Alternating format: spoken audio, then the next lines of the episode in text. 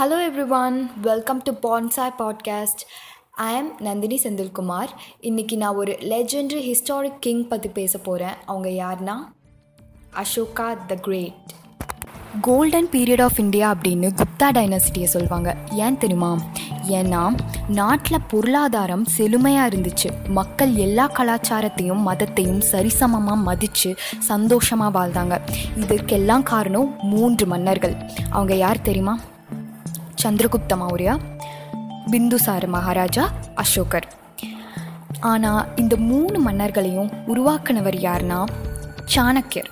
இவர் பற்றி பேசணுன்னா ஒரு தனி பாட்காஸ்டே ஸ்டார்ட் பண்ணலாங்க. நம்ம ஹீரோ அசோகரை பற்றி போ பேசலாம். கிமு மூன்றாம் நூற்றாண்டில் பாட்டலிபுத்திர நகரத்தை தலைநகரமாக கொண்டு பிந்துசார மன்னர் ஆண்டு வந்தார்.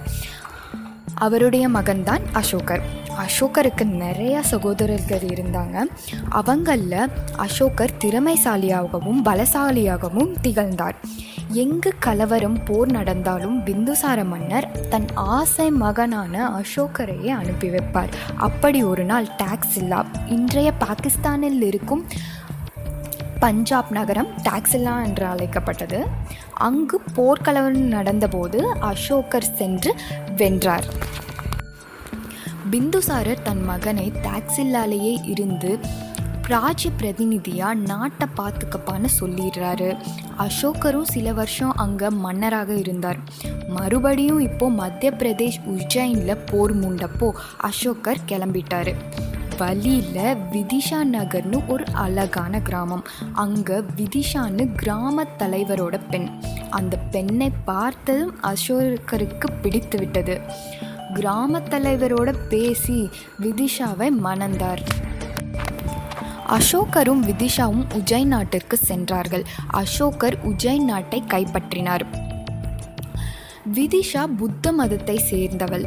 அவளுக்கு தன் கணவர் இப்படி போரில் உயிர்களை கொள்வது கொஞ்சம் கூட பிடிக்கல. இப்படி ஒரு சின்ன மன வேறுபாடு அவங்களுக்குள்ளே இருந்துச்சு.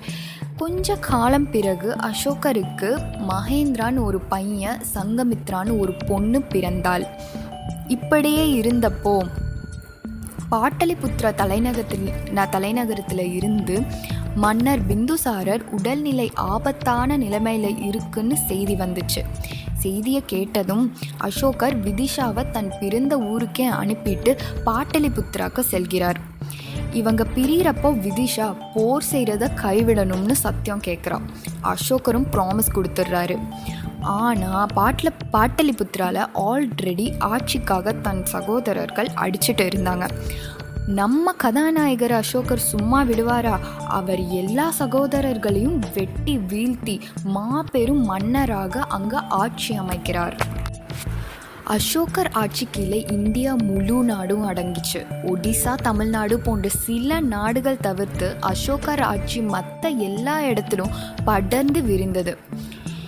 இருந்தாலும் அசோகர் கலிங்க நாடு. இப்போது ஒடிசான்னு அழைக்கப்படும் கலிங்க நாடை கைப்பற்ற வேணும் என்று நினைத்தார். கலிங்க நாட்டிற்கு போர் புரிய ஏற்பாடு செய்தார். மிக கொடூரமான போர் அது. ஒரு லட்ச வீரர்கள் உயிரிழந்தார்கள்.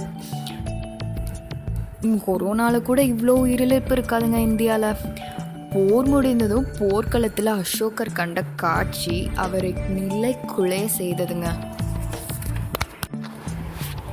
போர்க்களத்தில் உயிரிழப்பு அவர்கள் உறவினர்கள் கதறி அழுத காட்சி. அப்பா அசோகரின் மனதை உடைத்தது. அப்போதிலிருந்து அசோகர் போரை கைவிட வேண்டும் என்று முடிவெடுத்தார். சபதம் எடுத்தார். புத்த சங்கம் சேர்ந்தார். நாடு முழுவதும் அமைதியை காக்கும் வண்ணம் அதற்கு சான்றாக அசோகா பில்லர் சார்நாத்தில் நிறுவப்பட்டது. இதெல்லாம் கடந்து தன் மகனும் மகளும் கூட புத்த துறவரம் சேர்ந்து சேவை புரிய முடிவெடுத்தனர். இலங்கைக்கு சென்று சங்கத்திற்கு சேவை செய்தனர். அசோகரும் தன் ஆட்சி காலம் பொற்காலமேக அமையும் வண்ணம் ஆட்சி புரிந்தார். அவரை கௌரவிக்கும் வண்ணம் இந்திய தேசிய கொடியில் அசோகரது தர்ம சக்கரம் நிறுவப்பட்டது. ஓகே மக்களே இன்னைக்கு எபிசோட் பிடிச்சதா? நெக்ஸ்ட் நான் யார் பற்றி பேசலான்னு சஜஸ்ட் பண்ணுங்க. You can contact me through Instagram mail and Facebook டிஸ்கிரிப்ஷனில் லிங்க் அட்டாச் பண்ணியிருக்கேன். மறக்காதீங்க மக்களே. உங்களோட சப்போர்ட் எனக்கு ரொம்ப உதவியாக இருக்க போகுது. தேங்க்யூ